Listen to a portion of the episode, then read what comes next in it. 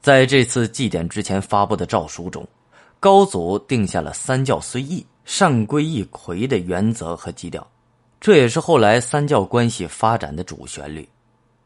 三教讲论的目的是使其相互观摩、商量意志，而参与各方为了攻击对方、树立本教威望，莫不广引对方经典以资辩驳。这在客观上促进了三教之间的相互了解。许多人开始兼明三教，否则无从在论战中取胜。唐代是中国佛教发展史上的黄金时代，也是佛教中国化的定型时期。除了天台宗创立于隋代之外，其他如唯识宗、三论宗、华严宗、禅宗、律宗、净土宗、密宗等中国化佛教宗派，都是在唐代真正定型的。唯识宗又称法相宗、慈恩宗，是由玄奘法师及其弟子所创立的佛教宗派，在唐初盛极一时。玄奘在印度游学多年，在那烂陀寺的时间最久，其师戒贤法师正是唯识之学的宗师。玄奘从其学习瑜伽师地论，回国之后，他将此书译为中文。翻译百卷，成为唯识宗的根本经典。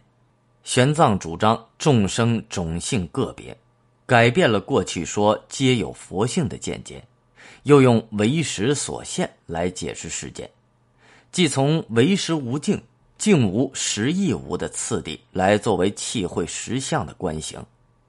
玄奘自己的主张只配合着他翻译，随时对他的门徒们讲说，并没有专篇著作。玄奘门下弟子很多，最杰出的是窥基与元策。窥基是唐初名将尉迟敬德之侄，而元策则为来华的新罗王孙。他们二人天分极高，深得玄奘器重。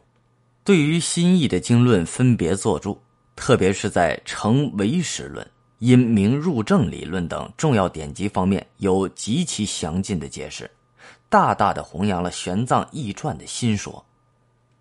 唯识宗在玄奘与窥基、元策等弟子的努力之下盛极一时。可惜的是，由于玄奘过于坚持印度传统，且唯识宗理论本身过于繁细，难以通俗。